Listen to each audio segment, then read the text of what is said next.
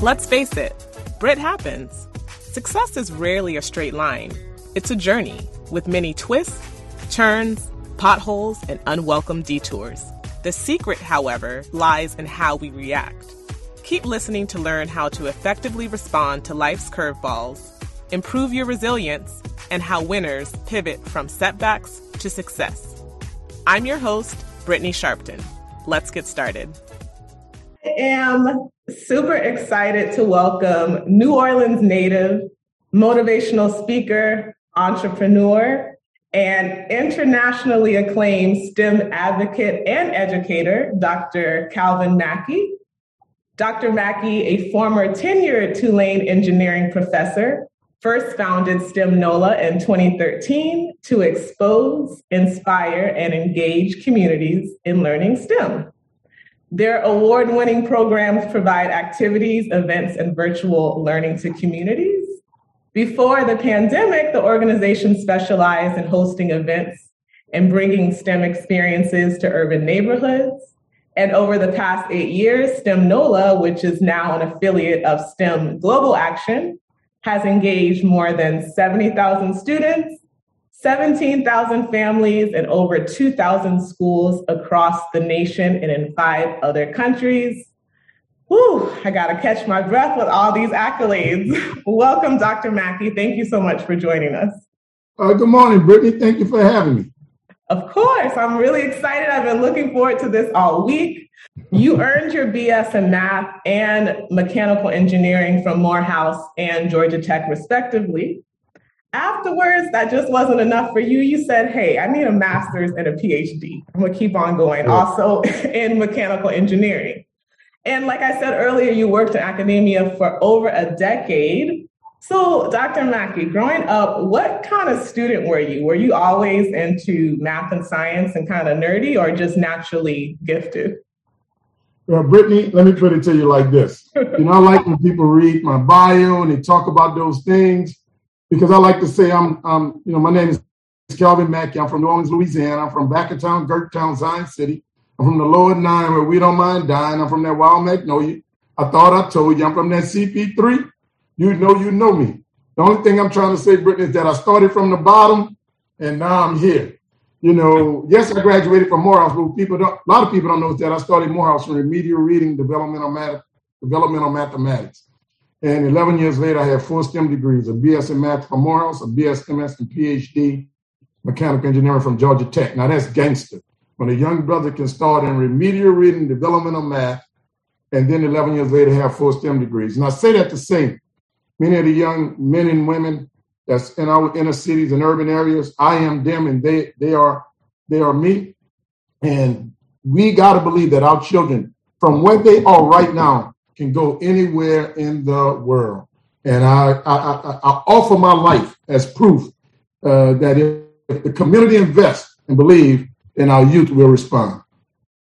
Absolutely. So was that juvenile that you were quoting? that was juvenile, the Hot Boys, Lil Wayne, Master P. All of my favorites. I knew it sounded familiar, but I was just like, you know, me trying to intertwine this PhD life with Juvie. I was like, oh, okay. But great. So it seems like the answer is you were just naturally a genius. And and I like to say this. Uh, Dan says yes, and they are geniuses all over our communities that we have to mind.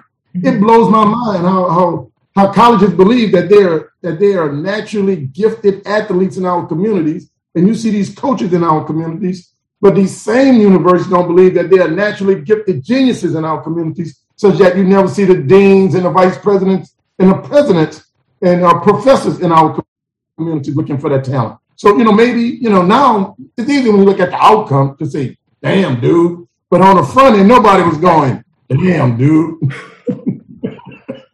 right. You're absolutely correct. And that's where you step in. So still a little bit more so people I think it's very inspirational that people know you don't necessarily have to start from here. You can as you said start from the bottom and now you're there. So you have a younger brother, actor Anthony Mackie, who is an actor, went to Juilliard, two completely different paths. So, what was it like growing up in the Mackie household? I know your dad had a roofing company, so entrepreneurial blood goes through your veins, and you guys both, you know, it goes without saying, have been phenomenally successful. So, what was your upbringing like? It's crazy. Like we're one of six. We're one of six, and Anthony is the youngest. Okay. Uh, we're, we're a decade apart. So our house was a very lively house. I mean, you can imagine all the big personalities. I got three sisters with big personalities. My older brother, he that my older brother owns a club in New Orleans, and he has the talent that I have and the talent Anthony has. He has all of it, right? So our house was a very gregarious, talkative, uh, joking, uh, arguing. I mean, everybody had opinions. So the personality that you see in mm-hmm. Anthony comes out on the screen is really the, the genes from my mom and my dad. Uh, so that you know that was the platform to let us know one that you know my daddy told us, look, man, the greatest risk in the world is waking up going to work with somebody every day. Mm-hmm. Uh, I got my PhD, I got tenure. My daddy came to the tenure party. He was in a corner and he was drinking a gin and tonic and he was smoking a cigarette. And he said, "Boy, this, this, this tenure thing must be important. I see all these potent people here." I said, "Daddy, I got tenure for life." He said, "What that mean?" I said, "Dad, I got a job for life." He took a draw on that cigarette took a little sip of that gin. He said, Boy, I don't know what tenure is, but I don't know one man that'll take care of another man for the rest of his life. You better keep getting up and doing something for yourself. Now, Brittany, that's wisdom, right? I got all this education. Mm-hmm. Anthony Juilliard, he got education, but my dad had wisdom because when Hurricane Katrina hit, uh, Tulane shut down the engineering school as the first and only African American ever tenured in the history of the College of Engineering at Tulane University. I lost my job. Mm-hmm. Uh, and with eight people living in my house, including my dad. And if I had not been doing something for myself, me and my family would have been out on the street. So we grew up in a house full of wisdom uh, that come from old souls, not so much all this education that people get from books. And it sounds like your dad made sure that you remain humble. Oh, there's, there's no doubt about it. we had to cut the grass. That's just the tip of the iceberg with stories. But it was, I'm sure you appreciate the the tough love now, clearly. Oh, there's no doubt about it. You know, my, my employees don't understand me. My dad, you know, he had a roofing company and he'd just verbally destroy us all day. And then once we get back to the warehouse, he'd be like, Y'all want a beer? Nobody want to drink beer with you now, man. After all that, that he did you ever intern or work with your dad at the company? Oh, that's the only job I ever had. I mean, oh, okay. time I was seven years old, you know, every summer and every every weekend. So okay, really, that, that's where our work ethic come from, right? We had a mom holding down the family, and we had a father who was who was drilling work ethic uh, mm-hmm. into it, and he got up every day, uh, rain or shine, and he went and put it down so his family could uh, survive. A roofer with a who dropped out of school in the eighth grade to pick cotton, who barely can read and write, built a, a large roofing company in the city of New Orleans. So that's that's where it, you know, it comes from mm-hmm. being able to see that every day. Right. And obviously, your mom had the toughest job. Six of you all, that in itself, I don't think people give enough credit. For me, is even more difficult. No offense to everybody else. Hey, I got two, and every day, I, I you know, I pray. I mean, uh, God uh, bless my mom's soul. You know, I lost my mom and my dad, you know, previously, and I look back on, wow, they were amazing human beings mm-hmm.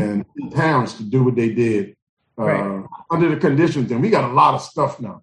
They didn't even have a lot of stuff. Uh, and they, you know, they, they put together this thing called family.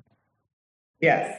So that was a little synopsis of Dr. Mackie's environment, how he has this huge personality and super grinder work ethic now. But now, so we're going to fast forward. And so the term STEM I guess became popular are known in the early 2000s, and I believe in 2001 was when it was formally introduced. And even now, it's still like the sexy buzzword, but I found that there are very few organizations that are able to create sustainable and effective programs like you have done. So, Dr. Mackie, without you know spilling all your trade secrets, why do you think that's the case, and what makes your organization so special to be able to do what it has? You know, first, first and foremost, thank you, Brittany, for doing your research, right? Because a lot of people think STEM been around. In 1999, I wrote a paper called, it was published in 1999, called Promoting the Study of Science, Math, Engineering, and Technology using video programming in urban school districts. Before it was STEM, it was SMET, S M E T, right? And we had a big panel and people came together because it said SMET sounds too much like smut. So we had to have a, a damn meeting to rearrange the words to come up with, with STEM. So a lot of people, you know, know STEM, but they don't know SMET. And I see, I've been doing this when it was SMET, when it was MET, when it was ET, when it was TET. And now I'm happy to be doing it when it was STEM. So the point is, you know, we found founded STEM in 2013, and now we've engaged well over 70,000 kids and 17,000 families. Uh, we put over $1.5 million into hands of college students that we engage in the community, uh, we, who go in and mentor and facilitate these activities with our K-12 kids. And Brittany, what I I've had, which most people don't have, if I've had the opportunity of life experiences, right? I mean, I, I, was in this before it was STEM. So a lot of people jumping into it now because it's STEM and it's sexy and they think that's where the money is. But coming into this, I knew we had to create something, one that was operationalized, uh, operationable, but also that was sustainable.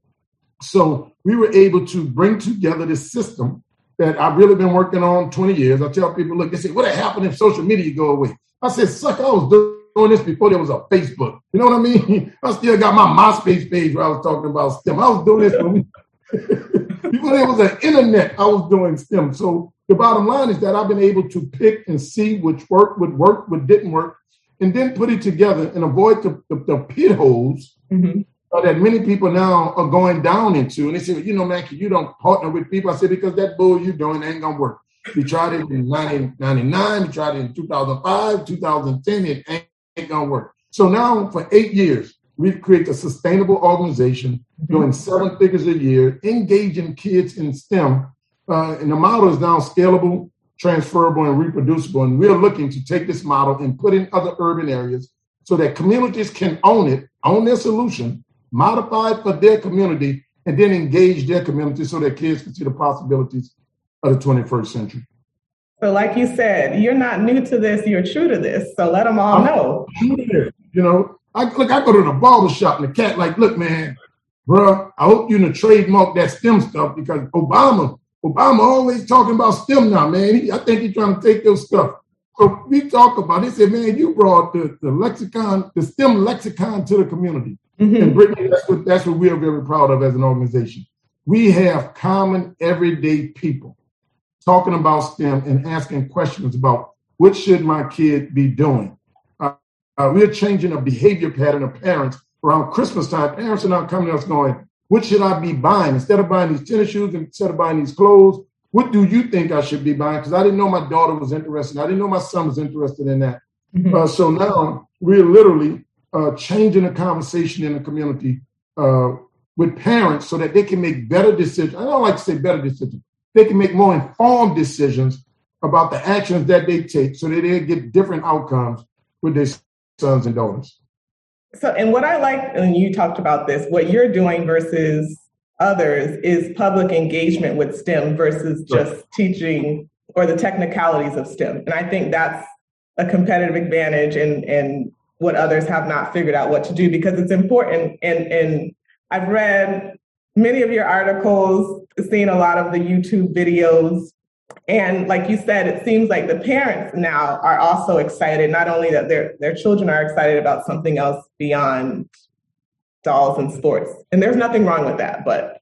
Well, but that's, you said don't give away the trade secret. That is the trade secret, right? people, think, people, think, it's about two things. They think it's about STEM, they think it's about the kids. Mm-hmm. So other people, they say, we're doing coding, right? There are people that have gotten a million dollars for coding and know not a damn person know how to code. But but you know, but but but they got their picture online. They put on press releases. You know, you know they, they on TV talking about coding. You know, they on magazine like I'm the code king, and not a damn kid know how to code. Hell, the kid came and spell code, right? Everybody now putting out press releases about what they gonna do we say we don't we don't talk about the work that we've done. Do we talk about the work that we've done? So we only put out press releases about what we have done. The secret is that the kids in the STEM are the Trojan horse to get to the parents. So we bring we have these big events. The kids, the kids got to bring the parents got to bring the kids. We make a lot of bells and whistles, but the parents got to stay the first 30 minutes. In that first 30 minutes, I got to say something or present somebody that says something to really touch those parents and they to the parents and go, look, you know, this is different. And you know how we do this. We, we have our activities in recreation facilities. And we in three hours we transform recreation facilities into laboratories. So the kids show up thinking that they go into a gym. They mad, the parents mad. But when they but when they walk in, they're like, oh, what is going on? They're like, this is something different. So they haven't figured it out yet. So now they got to pay attention. Mm-hmm. So at our events in three hours, we take kids who wasn't even interested in STEM and give them an experience such that three hours later they walk away going, this just may be a possibility, right? But then the parents see something different in their daughter or their son. And then they say, well, you know, what's going on here? Right. And then that's when that triangular conversation start going on between the kid, the parent, and us. So the parent can make better informed decisions. And Dr. Mackie, these programs are primarily done in, in what's the term? I like the term that you use. It wasn't disadvantaged and not underserved. What was no, it? I, I say, you know, location is very important to us. So we we believe in STEM for all, but but we specifically focus on low income, low resource communities. You know, I grew up, I didn't have stuff. I wasn't disadvantaged. I just didn't have stuff that other people got. And, and mm-hmm. this is an example I like to make, right? So I was a professor at Tulane University. And everybody knows Tulane University is a real wealthy university. In 12 years, I taught 14 black kids. So, you know, mm-hmm. they had more football players than they had black kids in engineering school. So Tulane is in uptown New Orleans, you know, just like University of Miami. They're like sister schools, uh-huh. private schools. But on the side of town I grew up on, Tulane never covered. So I asked the question even today, if Tulane University disappears, what does that mean to my damn community? Mm-hmm. So when I started my STEM program, I put my STEM program in my community where I grew up. And I said, I really do believe if we could create something of value, people are gonna come get it. So now we got people coming from other communities to the community where I grew up, who nobody would ever thought that people would be coming to our community. You know where they're coming from? Because they see something of value for their kids. Mm-hmm. You got to leave your community to get something of value. Uh, society is, uh, you know, is, is, is is implicitly telling you something about you and the value of your community.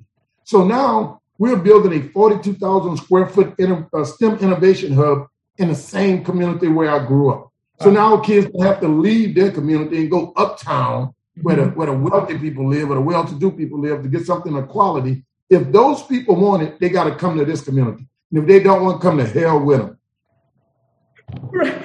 It, but I, it seems like they're still coming.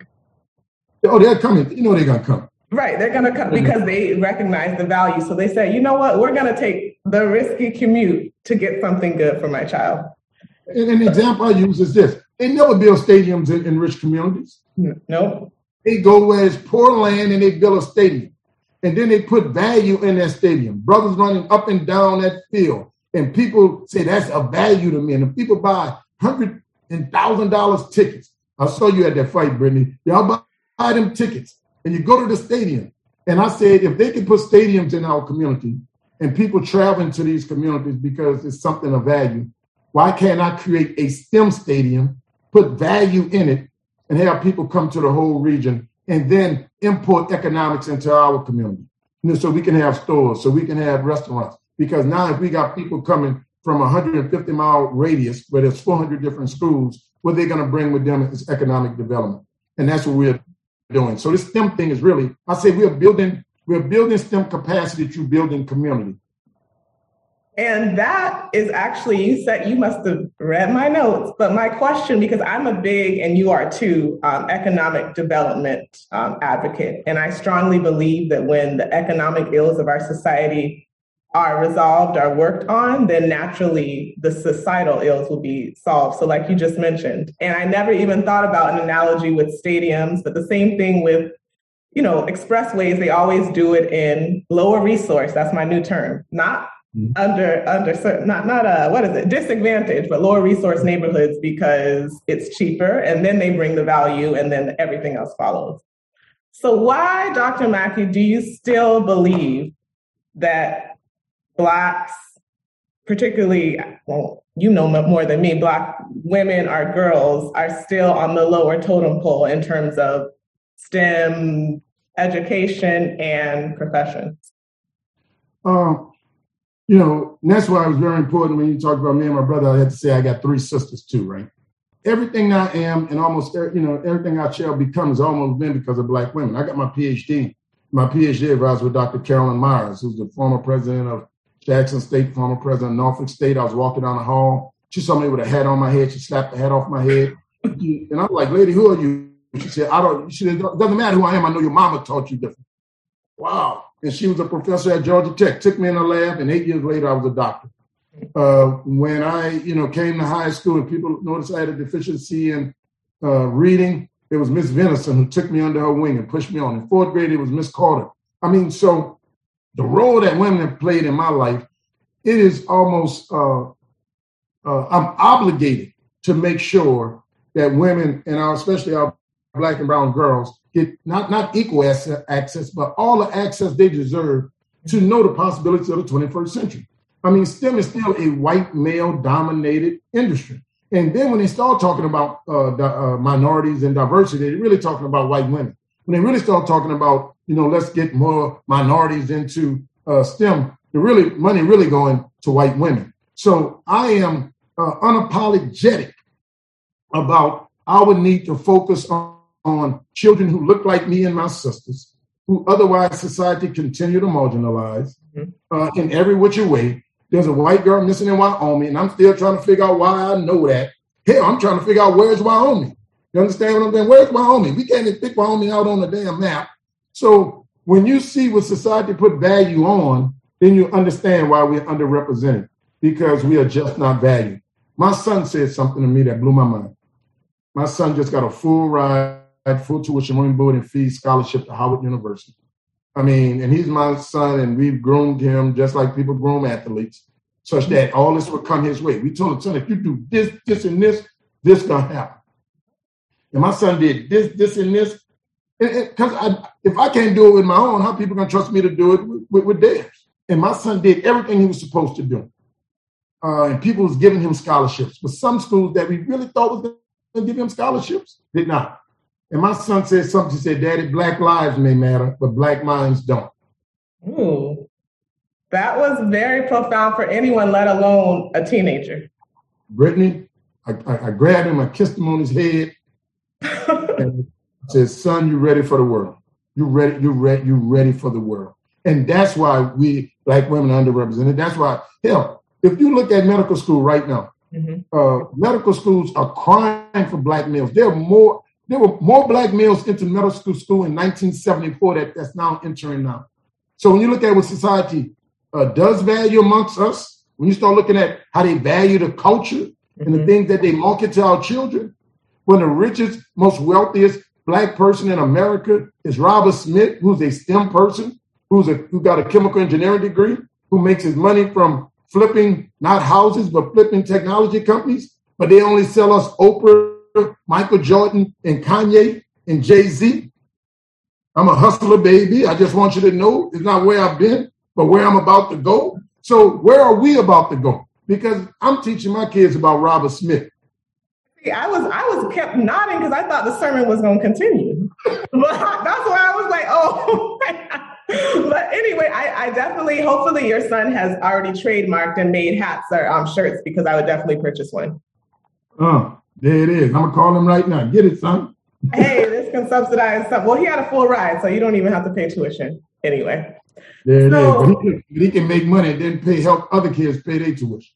That is very altruistic and true. Let me be more kind-hearted on this Friday morning. I wasn't even thinking like that. You have amazing analogies, and one recent one I read, you said you compared Captain America's new indestructible vibranium used to help tackle life's toughest foes like racism, poverty, and discrimination, the doorway to the future to STEM. And I thought that that was brilliant and also a way that people who, even though STEM is, is sexy and a buzzword, not everyone fully understands what it is and its value. So can you expound upon that a little more? you know, you, you, know, you know, it's funny, right? So I'm watching my brother with the Falcon. I'm watching him, and I'm like, bro, you never win any fights, right? you get in a fight with somebody, knock So big brother ish of you. Okay. You start, uh, you start flapping your wings, and then you become Captain America. You ain't got no superpower, bro. What, what's your superpower, right? and I, and I, so you know, we get together. I got a ribbon, right? You got no a white man, bro. Got superpower. You need to drink that stuff. Go drink the stuff. but you know, but his superpower is not. It, it, you know, his superpower are the critical skills we need for the 21st century, like mm-hmm. critical thinking, creativity, and then the uniform and everything that he wears, the vibranium he got from Wakanda. This is all STEM. If you look at if you look at Africa, right, in the continent of Africa, Africa is the richest continent in the world. It's just that they to this day people still continue to rape Africa for its uh, minerals and materials uh, like vibranium, uh, you know, or uranium. Or the stuff they need to make semiconductors, or the stuff they need to make iPhone are being ripped out of Africa mm-hmm. and put in other places and such that it seemed like other people got superpowers when they really don't. And the thing about it, and what I love about the Sam Wilson Captain America, that just happened to be my brother, is the role that STEM is playing in him now, achieving the things that he want to achieve for America. You know, it, it's his mechanical wings, is the the power of the vibranium suit, uh, is the way he got to fly. You know, is the the red uh, uh, angel uh, thing that he deployed. I mean, all of the stuff that we are trying to get the kids is right there on the screen. So while uh, uh, Joan and my brother, Dog and my brother, I said, damn, there's a connection here. And that connection is the new Captain America is really the Captain America of STEM. And he's showing our kids the possibility that they can do that. You know, Robert Smith, right? Mm-hmm. Look at the, the wealth and economic development he's creating because he has conquered the world of STEM. And STEM really uh, people is science, technology, engineering, and mathematics, and it's really an acronym for all those different uh, things that you can do, whether it's a career or even a trade, uh, to participate in. So, the, from the plumber to the electrician to the electrical engineer to the computer scientist, all those things uh, comprise that which we call STEM. And I forgot to ask before, what did SMET stand for? Same thing, just the letters in a different way, just science, math, engineering, technology. You know what? I feel so stupid. you are right. in my head, I kept thinking, and then when it was, oh, it was, it was never smut. It just sounded too much like that. Much like smut. Because I kept on thinking, what would you be for? But trying to pay attention. But okay, now it all makes sense. Okay, thank you, thank you. And, and that's crazy part, right? Look, the engineering community they really thought the problem was the sound of the word. No, the problem ain't the sound of the word. The problem is that you're not communicating with the people in a way that they can digest what you're saying, such that we can get the response that we need. And that's what STEM NOLA has been able to do. Talk to our community in a way. You know, and I, and I don't know, maybe people never thought they'd be hearing a PhD in engineering talk like I'm talking. But I'm able right. to go into communities and talk to communities in a way that they say, you know what? One, you of us. Two, I believe in you. Three, I can trust you. What should I be doing with my kid? That's the same thing they do with athletes and entertainers, right? And that's where we have to get to as them. We can't go talk down the people down our nose. Right. We got to get them, get, meet people where they are and speak a language that they can receive so they can say, hey, let's roll. So one of the qualifications, Dr. Mackie, you know, if I want to do this here in Miami, if I can quote Drake, Lil Wayne, Jay Z, and one other. I'll do Young Miami from City Girls. That's like one of the criteria in the interview. I can do that. Well, I mean, you might want to do Trick Daddy, Luke, or somebody else, right? You're right. Or add those two, something regional. All right, check. and, and that's the thing, right? And that's what we need to talk about creating STEM Miami, uh, because this is a model you could take, put in Miami, and engage the entire community. And uh, that's why we believe that you know communities need to own a solution. We're not trying to bring STEM NOLA to Miami. We want to take the model like McDonald's, right? Two all beef patty, special sauce, lettuce, cheese, pickles, onions, sesame seed bun. Bring the model to Miami and have you run the model such that you get the same results. We just need somebody, or you need to find somebody that's just uh, what I call an edu evangelist, right? They're just as passionate about STEM as mm-hmm. anybody else to be out there or uh, forward facing telling the community about it. So, you know, if you can't quote Luke or Trick Daddy, we can find somebody else. Okay. That can fill in and step in for you. All right. That's fair. So, Dr. Mackie, anyone who's listening, which I would think would be everyone who's now even more excited about STEM now and wants to get involved, if they live in New Orleans or not, how can they how can they find you or your organization online? You know, uh, thank you for asking that question because uh, we're now getting inquiries from around the world. Uh, we soon we're going to be starting hopefully STEM Tanzania and mm. maybe STEM Ghana. So people who have incomes asking, how can we do this? So we've been on a campaign to rebrand like STEM NOLA to STEM Global Action, where STEM NOLA, STEM Miami, STEM Tanzania, STEM Illinois, all that will just be affiliates under this big umbrella of STEM Global Action. So people can go to stemglobalaction.com or stemnola.com and find all the information that they need. With the COVID pivot, we're now doing stuff virtually and we engage in kids in 47 states and uh, in five countries. So, uh, especially for the parents, the aunts, the grandmother, grandfather, I don't care. If you got a grandson, a daughter, a son you want to get involved, go sign up for the newsletter. And every time we have an event, you'll you'll get the information. And most of the time, it's free because we are soliciting sponsors to pay for shipping so that we can ship the kits across the world. And if if it's not free, the programming is definitely free. There'll okay. be a small shipping and handling fee for the kit to offset uh, expenses. So. Oh, um, awesome! So, parents, if you can't pay shipping and handling, if that's even there, then then you need to reevaluate your parenting skills. Yep, and but we've never turned anybody down. I mean, you know, even in New Orleans, we say if you get free lunch, you get it for free, and if you don't, you got to pay. And they say, "What if people lie?" I said, if they're gonna lie to get uh, STEM free for their kids, shame on them. Right. But I don't want to lose that genius because the parents on something different. That is true. You should not punish the child, and that's how I have to think because of ignorance elsewhere. But I do try to shame the parent, though. I let the parent know. You know, I'm like, you were like, no, no, let me finish though. But they do get chastised. Okay. I, write, I write letters. I mean, parents sign up for events and then they don't show. I write a very stern letter. Not only did your kid did not get what you signed up for the kid to get, but by doing this, you blocked the opportunity for another kid. Right. And, and, that is unacceptable. And again, I'm unapologetic. It's selfish both ways. And I'm unapologetic about challenging uh, adults to be better adults mm-hmm. because the children don't decide. Right. Now, Dr. Matthew, this part of my podcast is called the Fire Round. Uh-oh. So I'm going to ask you a series of questions short questions, and you just have to spit out the first thing that comes to mind. Okay. Okay. Uh, yeah, let's go. All right, let's go. All right. What was the last thing that you ordered on Amazon? a fish pump for my son's uh, turtle aquarium. Oh, okay. Super stemtastic and Mackified. How would I expect anything else? Okay. I'm like, the turtle gonna die, boy. How the pump, the pump broke and you didn't order a new pump. So last night we ordered a pump. Wait, is the turtle in DC or the turtle is in New Orleans? My youngest son, the one that's still at home. I got oh, a junior. okay, okay, all right. Now he's in the girls and he's not taking care of his turtle. So that was our conversation. Okay. is there a food that you will absolutely not eat? Ooh, that I absolutely would not eat.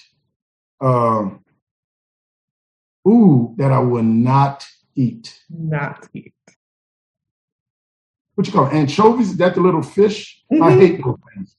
Anchovies. Okay, so we're still in the, the fish world. So no anchovies and any grilled, canned, nothing. Not on a pizza, nothing. Don't. Okay. Nothing. All right. What is your biggest pet peeve? Uh, people burping. so even if it's an accident, you probably would give them a side eye. Everybody knows it. My, my whole team, family, wife, everybody knows. If you burp, I'm just gonna lose it. Right? Okay. All right. If you had a 100% chance of succeeding, what would you attempt to do? Ooh, we. What I'm doing right now trying to get a million kids in the STEM uh, uh, every day. If okay. that, that would transform our world. All right. Last two questions, Dr. Mackie. What would you tell yourself 20 years ago? Ooh, but 20 years ago, Oh, 20 years. I'm trying to figure out what year is this. Uh, uh, 20 years ago, I tell myself, look, uh, take the risk. Take the risk. It is absolutely worth it. Get up and go after, you know, many things catch your eyes, very few things catch your heart. We go after those things that catch our eyes. Follow your heart. And in the end, even if you don't succeed, you're going to be at peace. I love it. Okay. And last question, Dr. Mackie. How much of your success do you attribute to hard work and how much from God's grace and or luck? Uh, for me to be able to do the things that I've done and accomplish what I've been able to accomplish, you know, me plus God is a is an army and a majority. Uh, I believe that you know there's four things we should get up and study every day, and it's spirituality, training, ethnicity, culture, and money. Spirituality is the first one, you know. And people say, "What about religion?" I say, "My grandmother taught me religion is for, for religion is for people who are afraid to go to hell. Spirituality is for people who've been there already." Mm. So, uh, my relationship with God and the grace of God uh, supporting me and believing in me when nobody else did, whispering in my ear that you know you can do this when nobody believed that has played such a large role. Now the work got to be done. See, people people like you know they go to church and pray and they believe in God, and then they sit there and wait, and God like, no, nah, you need to get up off your behind. You know, you God over there where the work is, and you sitting there talking about I'm waiting on God. No, God waiting on you. He ain't never moved. You know, so right. you got to put in the work. Like people like I'm working hard. I mean, you working hard doing nothing, fool. Uh, you got to put in the work, but you got to have that spiritual foundation to know that when the world come after you, and they gonna, gonna come after you. Mm-hmm. If you're trying to do something, people in the world gonna come after you. You got to have that spiritual foundation to know that you got on your arm and you're gonna be all right. This is your whole family has sayings from your grandma to your son. Black minds don't matter. Wait, what? What was? What did your grandma say? I loved it, and I forgot that quickly, but I'm gonna play it back. Oh, uh, religion she said, religion is for people afraid to go to hell. Spirituality is for people who've been there already. See, I got about three T-shirts from this from this conversation from the from the Mackies. But this was amazing. Nothing short of what I expected, Dr. Mackie. I appreciate you getting up so early on a Friday to join us. I learned more today, and I, I'm still very interested. I know people say that all the time on this STEM Miami. I went through, I did my homework. Now I'm like, okay, what's the next step? So we'll have to talk about it. Let's talk Offline. about it. I, I, I want to leave the people with this. In the 21st century, our children are only going to have three three options. Either they're going to take something, break something, and or make something. If we don't give our kill our children the education, the skills, and the training to make something, like make a living, make a life, make a difference, that's only going to leave them with the two options that we see on the news every night. So, Brittany, I know Brit happens but we don't want that for our children. So thank you for having me and allowing me to talk to uh, your community and to everybody who's listening. I appreciate you. Thank you so, so much and have a fabulous weekend. We will be in touch. Will do. Thank you. Thank you. Bye. Thank you guys so much for checking out today's episode of Brit Happens. If you like what you heard, please subscribe, rate, and review on iTunes, Spotify, TuneIn, or Google. You can also find me online at www.brithappens.com and on social media, Instagram or Facebook at Brittany Sharpton. See you next time.